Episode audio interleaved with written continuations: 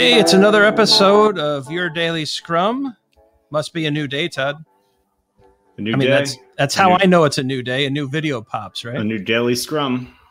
Right. And And so yes, we wear these jackets every every single day. day. Actually, we own five of them, one for every day.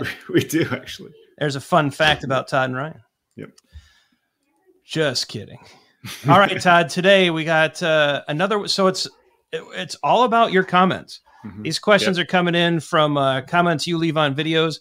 A comment that we got, someone asked, "What do we do when the product backlog is too big?" So we phrased it as, "Our product backlog is massive. What should we do?"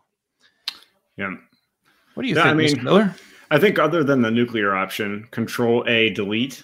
Yeah, yeah, yeah, yeah. Y- you know, realistically, so I, I suggested that once to a product owner. I suggested that because that was just unwildly like you couldn't you couldn't find anything in it. You couldn't create any transparent uh, any p- transparency in it. It was just like this, you know, 8,000, 9,000 item wish list.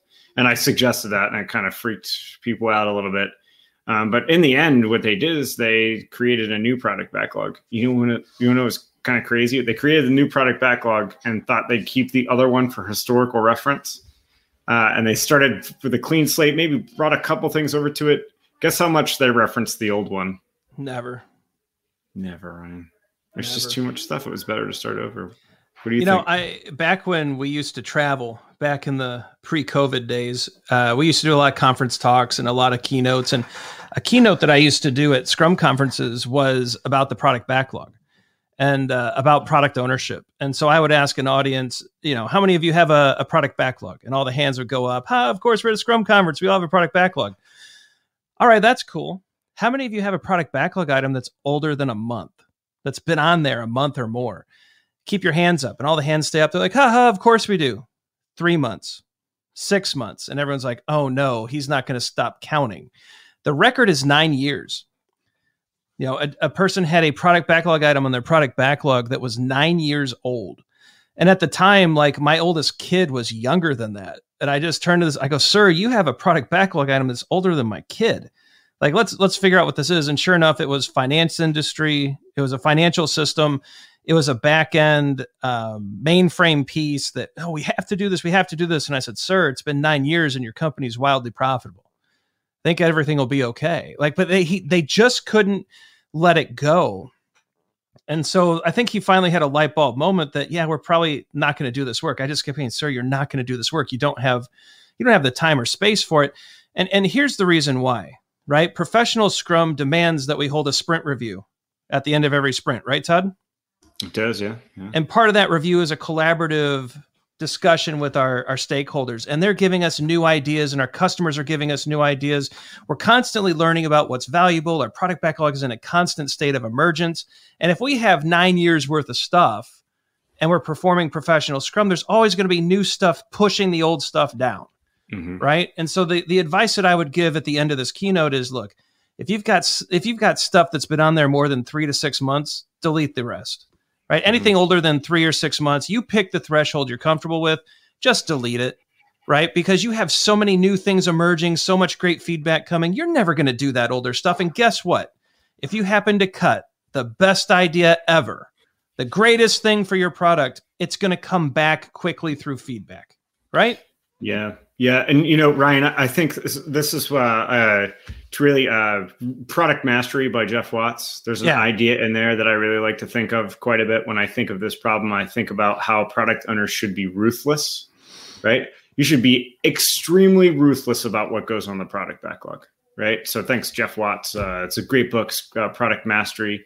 Um, um, check it, check it out. But should really be ruthless about what goes in that product backlog. We can't just let every single thing that would possibly ever conceivably go in there, um, you know, 10,000 items into it. We have to be ruthless about our decision making on what goes on there or not. Um, because if it gets if it gets unmanageable, if it gets unwieldy, you cannot create transparency around it. It causes a lot of problems, right? Absolutely. Geoff's book is awesome. His Yeah. uh the whole product mastery book is great. I, I couldn't agree more. Be ruthless. Like Mm. you have to be careful. Anything that you put on there is going to take time and attention. Right? Because we're going to refine those things as a scrum team. We're going to try to forecast. We're going to estimate. Those things are going to be front of mind, well understood. And the cognitive load of trying to keep track of 9,000 things you're stressing your team out needlessly, right? Yeah, impossible. Plus, what's it do when you, we're never going to be done? like, yeah, uh, 9,000 things. Although I should say that I am uh, looking at our product backlog for things that we need to answer our u- users for. it's growing quite unwildly.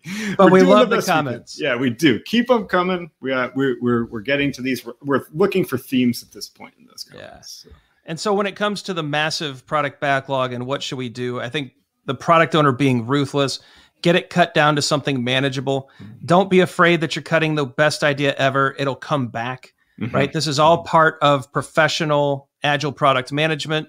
This is what a great product owner does. Mm-hmm. Uh, the job's hard, right? It the is, job's hard. This is one of the hard aspects of it. Not everybody will be happy, but it is your job to create a product backlog that can be well understood and mm-hmm. actionable for the entire Scrum team. And uh, really stakeholders too, right? Uh, absolutely. Yeah. Great question. So glad this came in. It's another episode of Your Daily Scrum. Uh, we want you to be sure to check out all the socials. We do a lot of stuff on Facebook, Twitter, not so much Instagram, but LinkedIn definitely. Todd's been growing that community very nicely. Be sure to hit the like and subscribe button right? You want to Hulk smash that uh, subscribe button, right, Todd? Smash it. Yeah. You said Instagram, and I was like thinking to myself, do we have an Instagram channel? We do, but it's not active. Maybe that's something to look at. Maybe I could do some Instagramming. Can't wait to see what you come up with, Todd. Be sure to check out the videos below. We've added some videos uh, to help you along the way. Uh, again, like and subscribe. We're dropping a lot of content lately. You don't want to miss a single piece of it. Uh, but for Todd Miller. I'm Ryan Ripley. We hope you have an awesome day today. Deliver a ton of value, and we will see you tomorrow. See you. Hey, it's Ryan. If you're enjoying this show and want to take a deeper dive into Scrum with me and Todd, check out agileforhumans.com forward slash training. Be sure to also look at the show notes to subscribe to our newsletter, get a copy of our book, Fixing Your Scrum, and learn more about working with us at Agile for Humans. Thanks for listening and scrum on.